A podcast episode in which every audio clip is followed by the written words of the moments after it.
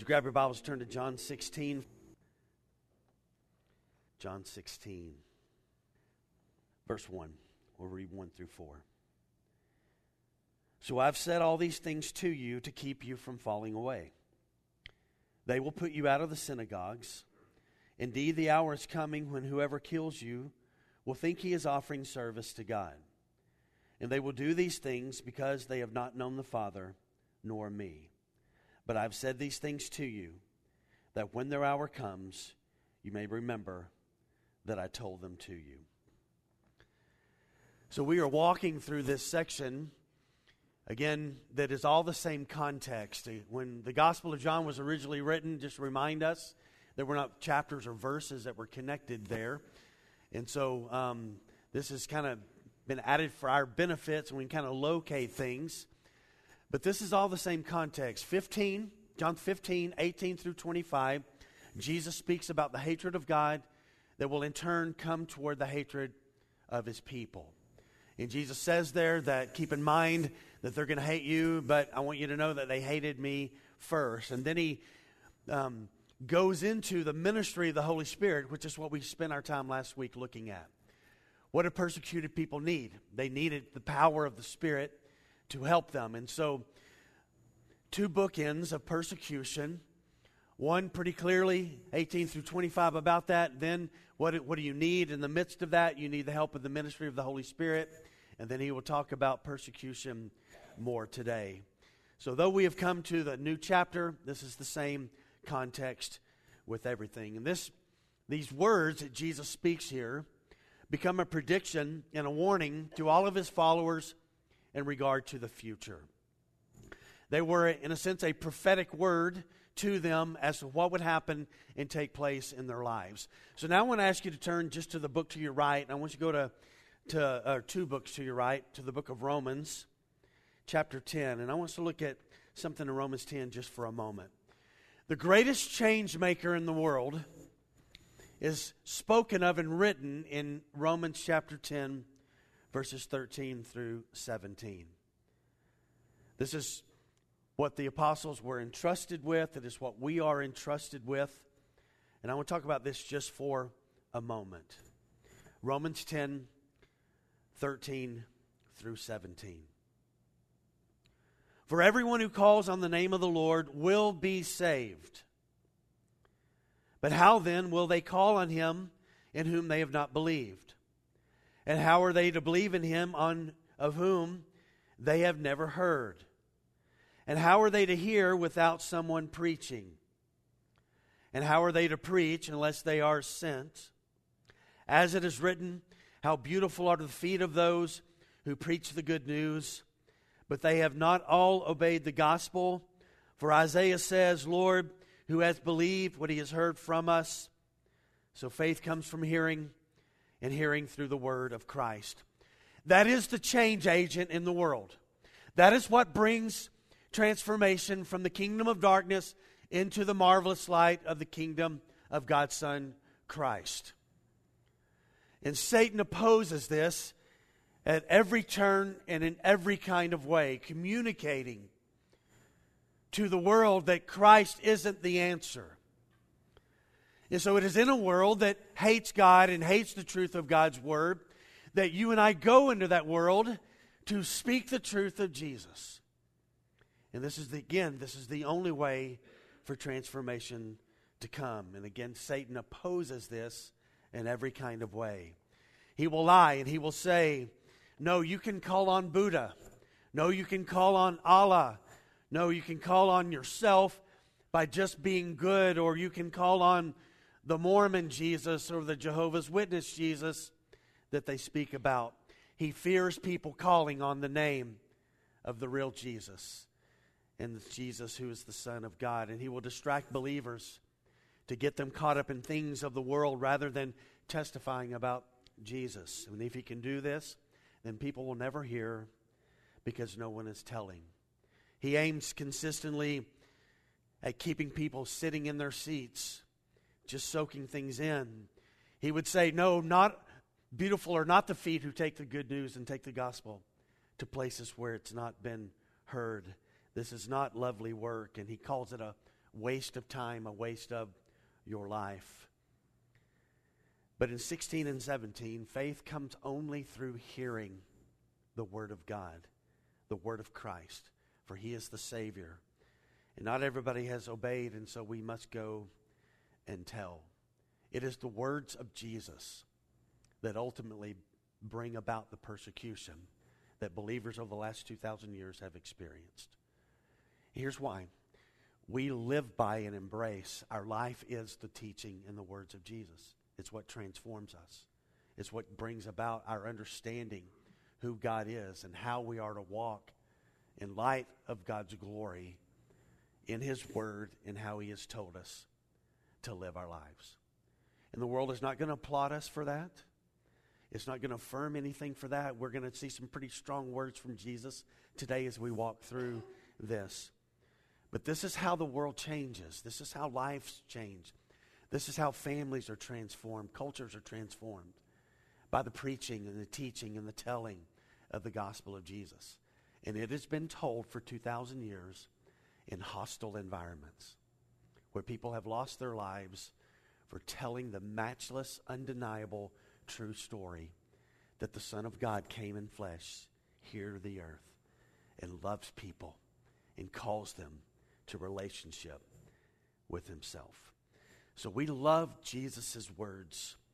We take them as his, our very own. But it comes at a cost at times for many people. So, what we're going to undertake today is a little bit further aspect of what we looked at a couple of weeks ago. Is why has there been a staying aggression, a continued aggression toward the people of God over the last 2,000 years from multiple places? Um, one of the greatest persecutors in the history of the world was Roman Catholicism.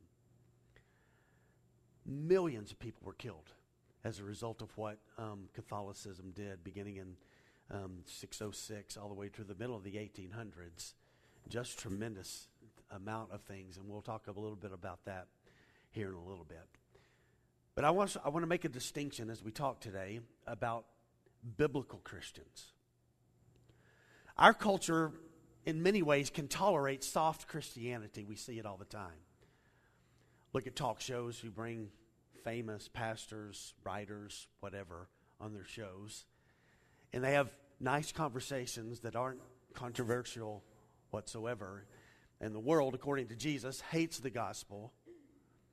So, how in the world can somebody be invited and have a conversation about things and, and not say anything controversial that causes a stink? Because we do know that when biblical Christians speak, that it causes friction and it causes tension with the world. So, walking from the upper room to the Garden of Gethsemane on the last night, Jesus is talking to the eleven. Judas has gone away, he's gotten his money. He's going to meet Jesus in a little bit in the Garden of Gethsemane. He will betray him with a kiss. But on the way, Jesus shares with the eleven what the future holds for them. Now, he shares unbelievable promises on this night, and he will share more promises throughout chapter 16, and then we have this great prayer for them in chapter 17.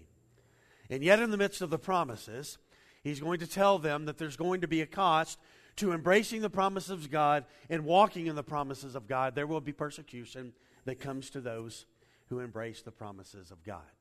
But how do you get through, watch this, how do you get through the persecution? You get through the persecution by the very means in which the persecution comes to you, the promises and the words of Christ.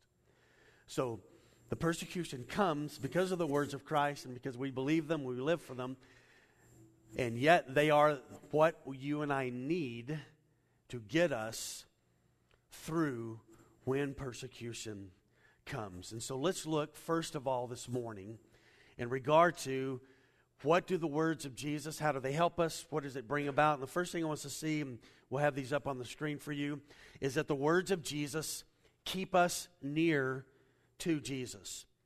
So look at verse 1. I have said all of these things to you to keep you from falling away. So, this is a clear word from Christ that the most stabilizing aspect of our faith is found in embracing His words. And yet the persecution comes to believers, and it has been this way because they embrace his words.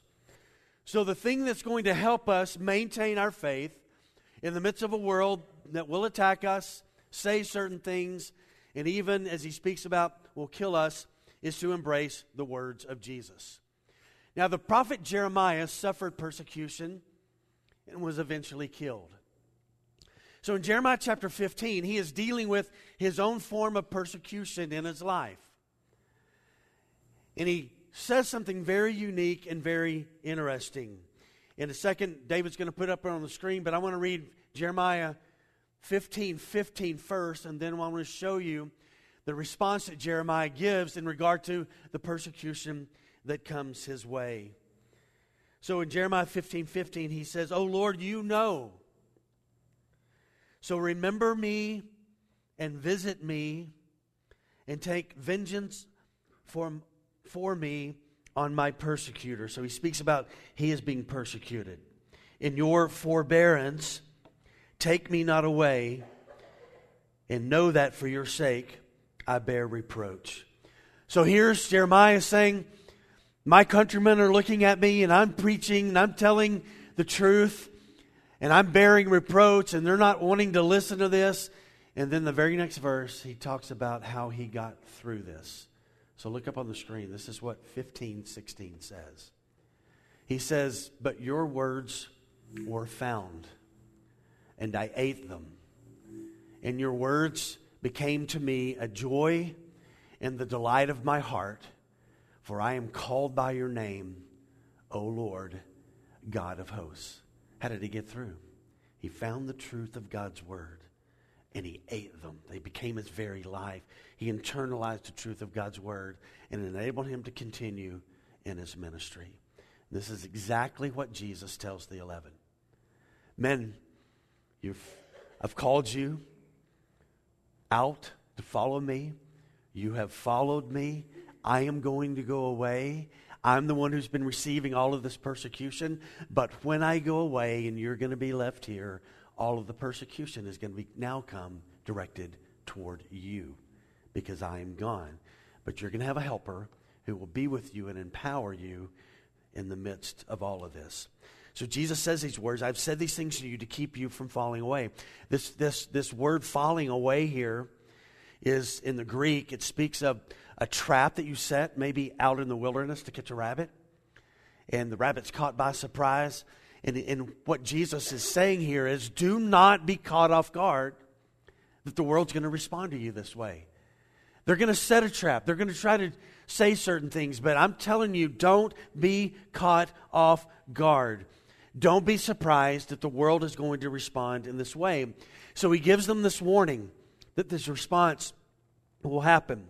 Christ followers should ever be diligent, vigilant, that we can stumble when real pressure comes. Many have stumbled when real press, pressure comes. And so Jesus is telling them, Look, I'm telling you early, so you'll be aware that this is going to come to you if you follow me. And consistently considering this truth equips us to be ready for the pushback. And the world is going to push back. It happened this week. So last Sunday, uh, Ryan in both services shared about biblical sexuality uh, Sunday and gave affirmation as to where we stand as a church. Um, there's a law that's been passed in Canada that um, has the strong potential that potentially, and, and, it's even been tried to, uh, the same idea has been tried to push in some, certain legislators, um, legislations in states in our country as well, where if you try to convert and, and share the gospel with the homosexual for the purpose of converting them to the gospel, then you can be arrested. And so so this law was passed in Canada. Um, and so last week, um, thousands of churches uh, in the United States and Canada um, stood up and preached and gave an affirmation. So John MacArthur was kind of kind of spearheaded this, and so um, uh, his sermon that he gave last Sunday was put on YouTube and was censored by YouTube. They took it. They took early in the week. It's it's back on there now, but earlier in the week they took his sermon off because they considered it, as they listened to it, to be hate speech. This is what this, these are just a couple of quotes that MacArthur gave. So he said, There is no such thing as transgender. You are either XX or XY. That's it. God made man male and female. And that is determined genetically. That is physiology. That is science. That is reality. He went on to say this notion that you are something other than your biology is a cultural construct intended as an assault on God. The only way you can address it honestly is to say, God made you, and God made you exactly the way He wanted you to be. And you are not only fighting God in His physical creation, you are fighting God in His sovereignty. You are fighting God in a spiritual relationship to you. This is a war on God. So they removed the sermon early in the week and they sent this message as to why they did it. YouTube said, Our team has rev- reviewed your content, and unfortunately, we think it violates our hate speech policy. So we removed the following content from YouTube. There is no such thing as transgender. You are either XX or XY. That's it. So they took that out of the sermon so you couldn't hear it. Now, again, it's back up there. It's back up there again this morning. But I, I, just, I just want to highlight to you that we're not talking about stuff that just happened thousands of years ago to the 11. This is happening today. A continued pushback, and we will continue to see these things um, happen more and more even in our day. So, the current message of our day is culture will tolerate a soft Christianity. It's not going to really tolerate a biblical Christianity. It will push back. And I can stand firm in that because we have 2,000 years of history where this has been the case. It's been the case in, in the Western world, it has been the case in the Eastern part of the world, it has been the, the case in everywhere that believers have been persecuted. And so Christ's aim is to keep the 11 near. Christ's aim is to keep you and I near to him. And the only way to stay near to him, he tells them, is I've given you these words so that you will not fall away. So the way that we maintain our faith even in the midst of persecution that comes because of the words of Christ that we believe and we live by, is to stand in the promises of God. That is how we do that. So he tells them that the words of Jesus will keep them near. And so Jesus spoke of a faith that prospers in persecution. He didn't speak of a prosperity gospel that would be free of persecution. He speaks that our faith actually prospers in the midst of that. And so we have seen that. And so, again, our great hope is found and our great need is connected to His Word. Secondly, this morning, let's look at the first part of verse 2. The words of Jesus will be used to alienate and cast the remnant of God away. So he says in the first part of verse 2 they will put you out of the synagogues those who do not hold to the newest popular theology and they come they've been they've been coming around for 2000 years and they will continue to be the case here will be put in the crosshairs of those who who follow new directions and new different things now it's called progressive christianity in our day and time that um, has drifted but they will look at people like us who are biblical christians and follow the word of god and they will say to you and I, well, you're just on the fringes. And no, we're actually mainstream. And I'm an old pather. I hope you are as well. There's a great word that Jeremiah speaks in Jeremiah chapter 6 where he says these words Thus says the Lord through Jeremiah. And God says, Stand by the roads and look around. Take a look, examine. Ask at that path for ancient paths, at that road, ask for ancient paths. Ask where the good way is. And when you when you're there and you hear it and you know it, this old path, walk in it, Jeremiah says. And when you walk in it, you will find rest for your souls. But then Jeremiah 6:16 closes, but the people said, "No, we're not going to walk in it." I'm an ancient pather. Because God's word doesn't change, it is timeless, it is the truth. We must continue to embrace that. So he looks at the 11 as they're walking and he gives them a clear warning. He said, Men, let me tell you, this is an immediate now thing that you're about to experience. You've grown up going to synagogues. You've grown up learning about God in synagogues. But there's about to come a time when you're not going to be welcome anymore in the synagogue. Because the synagogues are going to be full of people and leaders who don't affirm who I am. And so when you go there, because you love me and you love my words, they are going to cast you out of the synagogues. You will no longer be welcome there. This was a big deal to us if we were to say, okay, you have to leave Life Point, you have to go on your way. Well, there's hundreds of churches that you could go to. Back in the day, if you were kicked out of the synagogue, you couldn't buy things, you couldn't be buried. You were outcast from your family. It was deeply costly. So as they're walking to the Garden of Gethsemane, and he shares with them, listen, there's a time coming when you've, you've grown up going to the synagogue and learning about God, but you're going to go to the synagogue and they're not going to welcome you. You are not going to be a part of what is happening and taking place there. You will be outcasts. So Jesus tells them, You're not really going to be welcome anymore in Jewish places because you love my name. And because you treasure something that the world actually hates and the Jewish people are going to hate my name as well, you will be cast out. None of this was new, it permeated. The first century church, they knew it really well. Paul spent three years in Ephesus pleading with them to maintain right doctrine, to be careful of what happens and takes place. And so, listen to these words from Acts 20 verse 26 through 32. Paul, there with the leaders of the church in Ephesus, they've come to meet him as his ship. He's on his way to Jerusalem, and uh, and he's in trouble. And he, they meet him, and he shares these words with them. Acts 20, 26. Therefore, I testify to you this day that I am innocent of the blood of all.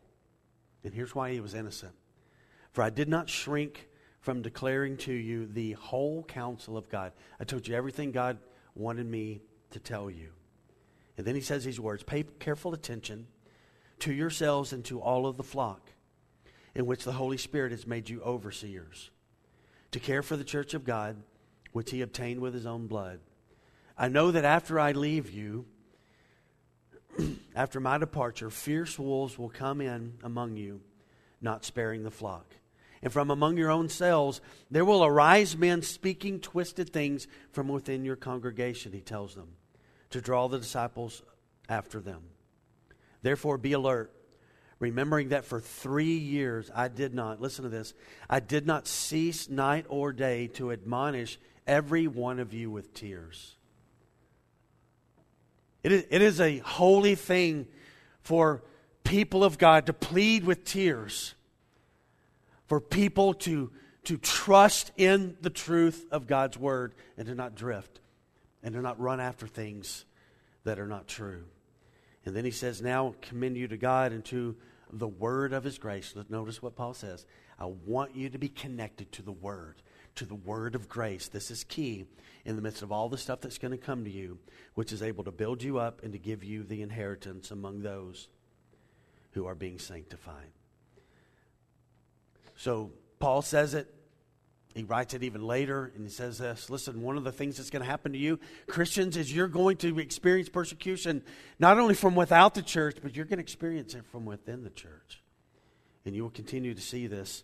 We see that in 2 Timothy chapter 4, as he speaks about that. And he talks about people will, will turn away from listening to the truth and wander off into myths. We live in a day and time where people have wandered into myths. Let me share a few myths that people who have been connected with the church have wandered into. You don't have to go to church. You don't have to go to church. You just stay home you can do this or you can do whatever.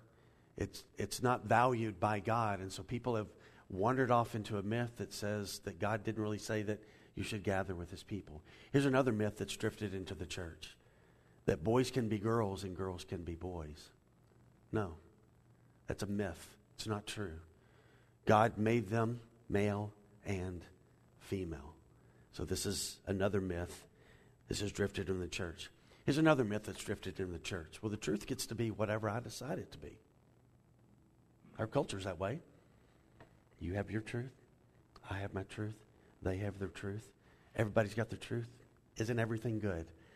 Look how good it is in our country today because we all have our own truth. That's a myth. It's drifted into the church. You can just kind of believe whatever you want to about Jesus, and it's all right. Here's another myth that marriage is not really between a man and a woman. Marriage is whatever you want to call it. And it's been redefined. That's a myth, and that's drifted into the church as well. Here's another big myth. We said the 49th anniversary this week of Roe v. Wade in our country. 63 million abortions later that we know of. So here's a myth that some churches and some Christians affirm that life does not begin at conception. And it does. It does. And so there's all this, this idea that there's not things today. This is just kind of back then. It was really hard when the early church got started. No, it's, the, it's been this way for a couple of thousand years. People have wandered away into myths, they've, they've rejected the truth. And the words that God's people embrace will alienate them. And that will alienate them. The apostles experienced that. And sometimes that is even from people who use religious words will persecute biblical Christians. Thirdly, Jesus tells them that the words of Jesus will actually prove very costly to his followers. So he says in the second part of verse 2, so let's read all of 2 together. So they're going to put you out. You're going to be outcast. They're going to put you out of the synagogue. You're no longer going to be welcome because you love my name. Indeed, second part, the hour is coming when whoever kills you, escalating things, they will think that they are offering a service to God. So sometimes persecution gets escalated at times to the highest level of hatred, all the way to the place of death. And so Jesus says, Listen, I need you to grasp this, man. I need you to understand this. You're going to be dealing with not just rejection and casting out, but you will actually become martyrs. You will actually give your life for the gospel. And all of them would walk through the door of martyrdom except for John, though John was also pretty deeply persecuted. And yet, in the midst of this, they prized Jesus as the greatest treasure to be held. And their lives ultimately didn't matter to them. They got to that place in light of the worth of the gospel. And those who practice this upon Christ followers reveal that they have no idea of the truth, no idea of the real gospel, and they certainly have no idea of the glory of Christ. I wondered as they walked to the Garden of Gethsemane when he said this, you know, did their hearts sink a little bit? They're going to put you out of the synagogues, but indeed, let me just tell you this. There's going to come a time when people that you know and you love, maybe even some of your family, they're going to think that they're giving God the greatest glory and they're going to kill you because of your love for me. And I wondered if there were two sets of brothers among the 11, did they look at each other? Did they talk about that in the years to come? Y'all remember that night? And they began to see this happen and take place. Did they swallow hard? Did they raise their eyebrows and turn their head a little bit when Jesus said that indeed the hour is coming whenever it kills you will think they are offering service to God. Stephen came to know this, did he not? Preach the gospel. Did they like it? No. Killed Stephen. Paul participated in persecution and then had it done to him.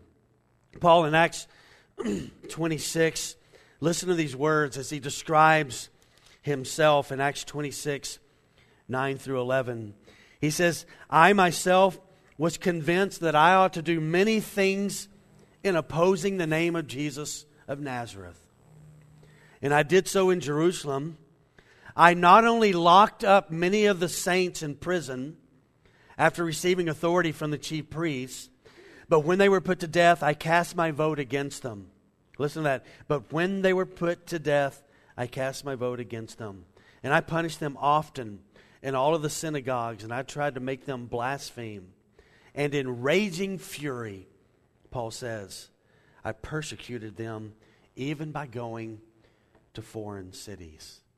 And so here's Paul. He persecuted, and then he became the persecuted. So I want to stop for a moment, and I want to kind of tell the story of this history of persecution. The earliest Christians expected suffering as Jesus was persecuted, the apostles were.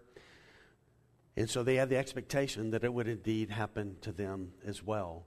And so, for the first 300 years of the church, if you became a Christian, guess what you knew when you became a Christian? First 300 years were just dominated by deep, big, powerful persecution. As you became a Christian, what did you expect? You knew that I, as I follow Jesus, I'm going to experience persecution. And yet, they as well found for the first 300 years, as the church was exploding and growing, they found him to be the greatest treasure, though the world was deeply troubled in regard to Christianity and Christ. So Christianity came to life under the powerful arm of Rome. And in time, uh, if you look at a study of history of Rome, um, Rome was not really always intolerant of other religions. As a matter of fact, they allowed look look at look at the New Testament times. What did they allow the Jews to continue to do? They maintained the temple. They were able to worship. They were able to do their sacrifices, their feasts, and so Rome was tolerant, but Rome was not tolerant of Christianity. As a matter of fact, even sometimes Rome, um, the god Saturn, not a real god, but you know, was from North Africa, and they even brought that into their god system. But Christians, though, would not be tolerated in the Roman world for 300 years. Wherever Rome's power reached, um, it allowed other religions to prosper, but not Christianity. We ended our time last time with looking at Nero. Nero actually began the first really big persecution against Christ followers in 64 AD. He became emperor at age 17 when his mother killed her husband so that Nero could become the emperor. He was crazy. He declared the faith illegal. Eventually, he had his mother, who helped get him to the throne, had her stabbed to death and killed her as well. At the end of the first century, Domitian is the emperor of Rome. The historian Pliny called Domitian the beast from hell who sat in its den licking blood. He was evil and hated Christians. Domitian was the first emperor to officially entitled himself in Rome as God and Lord. That was what he called himself. He insisted that other people held his greatness with acclamations like Lord of the earth, invincible, glory, holy, and thou alone. Christians rejected that, and so they were at the ire of Domitian. A brief overview of the first three centuries of the church. By AD 100, the church had, had basically become mostly Gentile. It had left, left much of its Jewish roots um, as the Jews had rejected um, Christ. Marcus Aurelius, you may know him from gladiator fame, he was very wise in regard to leading Rome, but he hated Christians. He was very brutal to Christians. The persecution of Christians at Lyon, Lyon is the most famous incident during his reign. And so in 177 AD, a local bishop was martyred, bringing a church father Irenaeus to office. In addition, addition to that, Justin, the first Christian philosopher, was martyred under Marcus Aurelius' reign, as well as the church father Polycarp as well. By 200 AD, the faith had permeated most of the regions of the Roman Empire, though Christians were mostly in some of the larger urban areas um, throughout the kingdom, but the persecution continued. Another empire wide persecution came in uh, 250 AD under Emperor Decius. and It was pretty brutal there. Diocletian became an emperor in 285 through 305 AD. This was called the Age of the Martyrs. Great persecution. He was known for evicting Christians from their homes, from the army, jobs, churches, homes. Copies of the scriptures were burnt. It, it's estimated that many, many, many. The reason there wasn't a whole lot of scriptures left anymore by the time you get to the to that century is they'd all been burned under his rule. Christian civil servants were persecuted and they were ma- um, massacred pretty extensively under Diocletian. So by 325 AD, an estimated 7 million Christians were on the earth or had come to faith, and an estimated 2 million of them had been killed over those first 300 years. So persecution continued until 324 AD. Somebody comes to power. Anybody remember who that is? His name's Constantine, and he declares Christianity the official religion. There's a danger in that. What that eventually became is it melded the church with government, and eventually what came out of that was Roman Catholicism. And the persecution under Roman Catholicism, um, in many ways, um, they were the greatest persecutor of the church. It is estimated that 50 million heretics from 606 AD to the mid 1800s were killed in the name of Jesus by the Roman Catholic Church.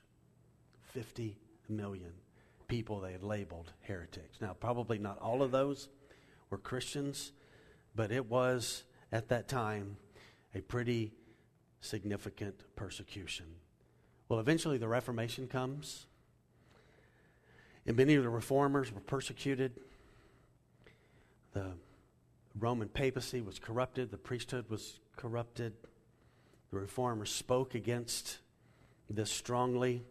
They were against the worship of Mary, they were against the buying of indulgences and the immorality that was connected to the priesthood. I don't have time today, but i will put all this stuff on Facebook today so you can kind of have this information.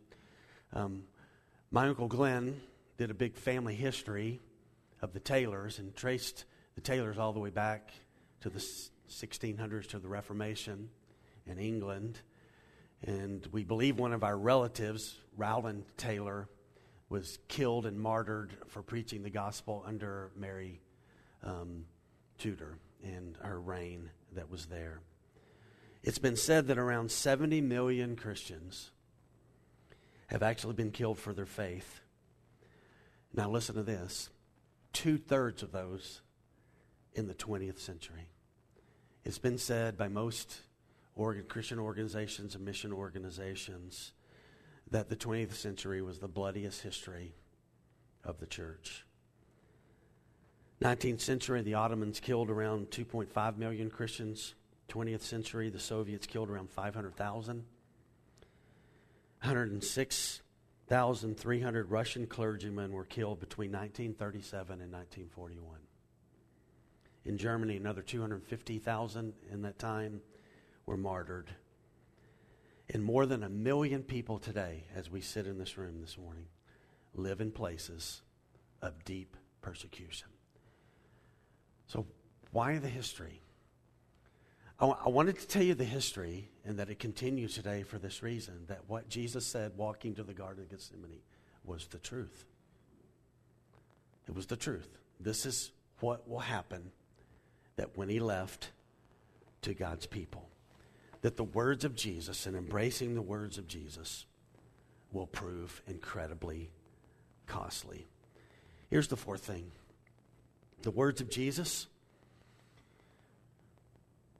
are rejected. And the reason they're rejected and the reason the response toward Christians is this way because people do not know the Father and the Son. So in verse 3, look with me again. And they will do these things because they have not known the Father nor me. Notice what Jesus said. They will do these things. Man, this is not a possibility. They are going to do these things.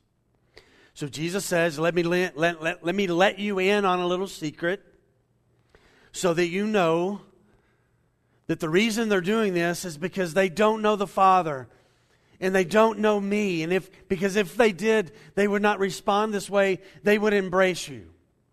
But because they don't know the Father and because they don't know the Son, they are going to respond to you in this way. Back in chapter 15, verse 21, he said, But all these things they will do to you on account of my name, because they do not know him who sent me. So throughout the ages, Christ's followers have been persecuted and martyred by religious people. Watch this. Who used the name of Jesus but were lost and killed biblical Christians.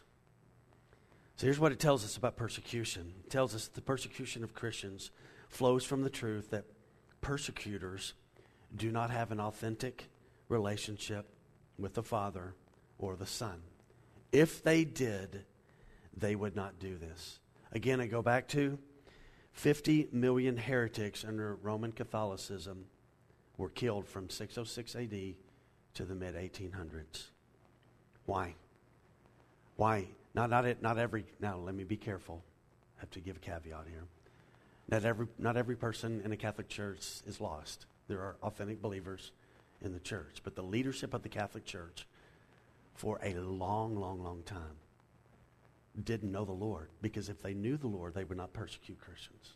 They would not have done it. That's what Jesus says here. And they will do these things because they have not known the Father nor me. So all who have killed Christians have done it in the name of their God. Extreme Muslims are killing in the name of Allah.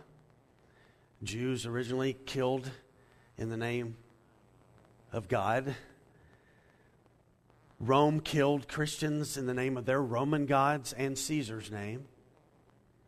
Roman Catholic Church used it throughout history, using biblical words and phrases to persecute Christians. Hinduism and Islam now are the big persecutors. India, Hinduism dominates that country, and big persecution happening there. And then we know of Islam. So, again, it's just proper to note note this wrecks our American safe system. Prosperity is not always the sign of God's approval. You know what sometimes a sign of God's approval is? Persecution. Being cast out, being rejected, and even losing your faith. Just think of the things that have happened and are happening because the Father and Son aren't known. 63 million abortions in the last 49 years in this country. In case you didn't know that, the leading cause of death worldwide in 2020, 2019, and 2020, they don't have the, well, I think they do have the, no, I did read that right. Leading cause of death in 2020 and 2021 worldwide abortion. Leading cause of death. So lots of things are done because people don't know the Father and Son. And so it's in that kind of world that guess what? Guess what we get to do? We get to go talk about the Father and Son that the world hates and to share the gospel. And from time to time, you know what happens? God does this incredible work in the midst of persecuted places. We talked about this several weeks ago, and I know it to be true because the, the reports are just pr- pretty significant, and, and I know someone who knows people who are there. But the fastest growing church on the planet today is in the Muslim country of Iran. Fastest growing church. Jesus appears to people in dreams. There are Iranian Christians who are sharing the gospel at great cost, and the church is exploding in the midst of that. Tertullian, church father, AD 100, said this that the blood of Christians has become the seed of the church. We are in this room today because for 2,000 years, Satan and everyone who hates Christ and God's people have not stopped the gospel from going forth. Because the gates of hell cannot and will not prevail. Matthew 16. So the church will stand. So, what's our hope? Let me close with this. The last thing he says there in verse 4 the words of Jesus equip us for every situation of life, every one of them. So he says in verse 4 So I've said these things to you that when the hour comes, you may remember that I told them to you. I did not say these things to you from the beginning because I was with you. Let me tell you one of the great reasons we can trust Christ. And one of the great reasons he was telling the 11 that they could trust him, that when the hour came, everything that he said would come to be true, and they would know this that Jesus knew the future and he could be trusted. He knew what was coming in the days ahead. His sovereignty was truthful. Everything that he said came to pass. And so he tells them in advance, he tells us in advance that we should just continue to trust him fully. There should be, even today, listen to this, there should be no persecution surprises anymore for the church. Why? Because Jesus said it was going to happen. This is going to happen. So when we have been forewarned, it gives us an opportunity to be forearmed and ready for the battle. So I've said these things to you that when their hour comes, you may remember that I told you two, just two things here.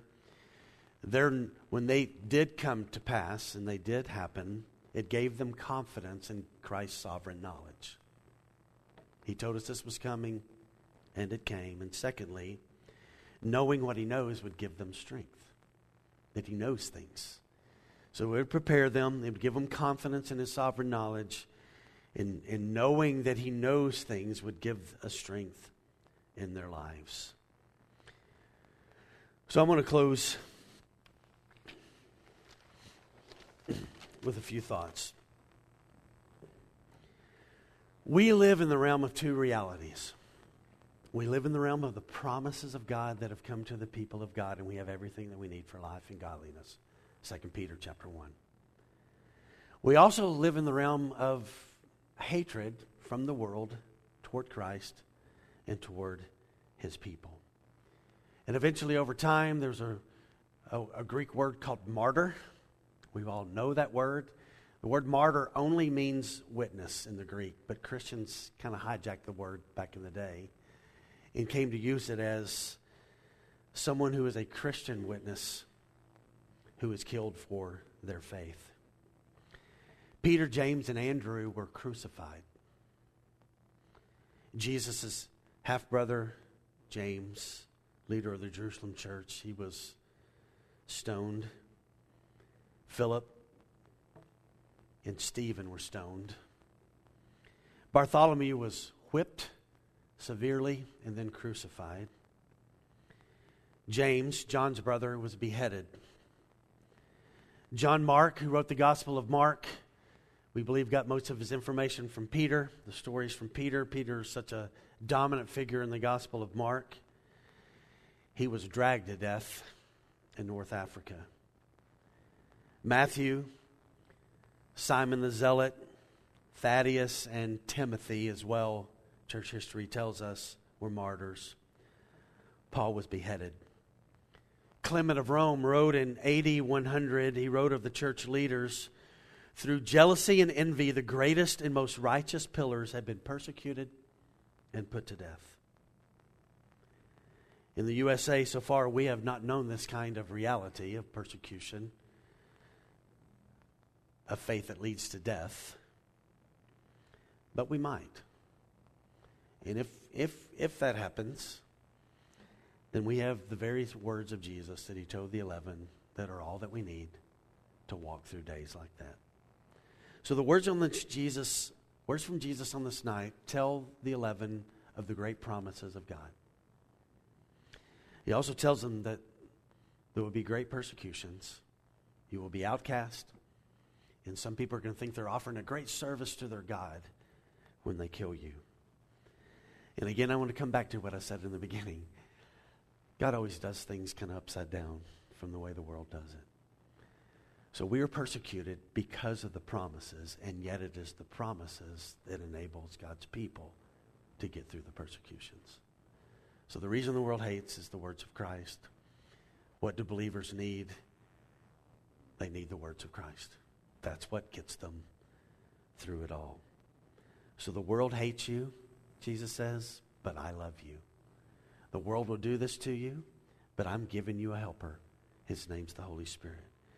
We are loved by God and we are hated by the world. In case you're wondering, does this happen today? Let me close with this. So, on October the 1st of 2020, Islamic militants shot and killed an underground church leader by the name of Miriam. She's a woman, she was 46 years old in Somalia after discovering six Bibles in her possession.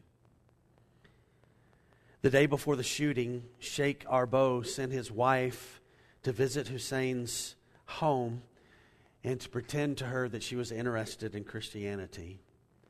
During the visit, Hussein read passages from the Bible with Arbo's wife and told her that she could visit as much as she wanted and they could read passages of, of the Bible and discuss it. Arbo's wife went home and confirmed to her husband that there are Bibles in that home. So the next day, Sheikh Arbo visited the woman Hussein along with some other Muslims, and he requested, Could I have a Bible? I know you read a Bible yesterday with my wife. Could I have a Bible? So she gave one to him, and he revealed that he was looking for Christians who have defiled the Islamic religion. He then ordered her, Are there any other Bibles in the house? And if so, you need to give them to me. So she went and got them and handed them over, and he pulled out a gun and shot her three times. And so I, am not trying to do this for any kind of dramatic effect at all. I just, I just want us to know this that in most of the world, this is how people live. This is how they live. This is what they have to face. It's deeply, deeply costly. And what I learned from people like that is that they have found Christ to be a treasure beyond treasures. That's why you live like that. That's why Stephen, as rocks are pounding on him in Acts, looks up to heaven and he doesn't. I don't know if you've ever noticed this before. Jesus ascends and he sits at the right hand of the Father, but on that day when Stephen looked up, Jesus wasn't sitting. Stephen said, I see Jesus standing. It was almost as if Jesus stood up to say, That's a man that loves me. And I can stand for that. And I can honor that kind of life. And Stephen utters the words, just like Jesus, forgive them. They don't even know what they're doing. So it's in that kind of world that Christians live. It's in that kind of world that the 11 came to know that. It may be this kind of world that comes to us. We don't know that is the case, but if it is the case, then we have enough instruction as to what we need to do. So, what do we do? Here's what I think we do we wait always and trust the word. We wait and we trust. We wait and we trust. And as we trust him, he empowers us in everything that we need. Let's pray.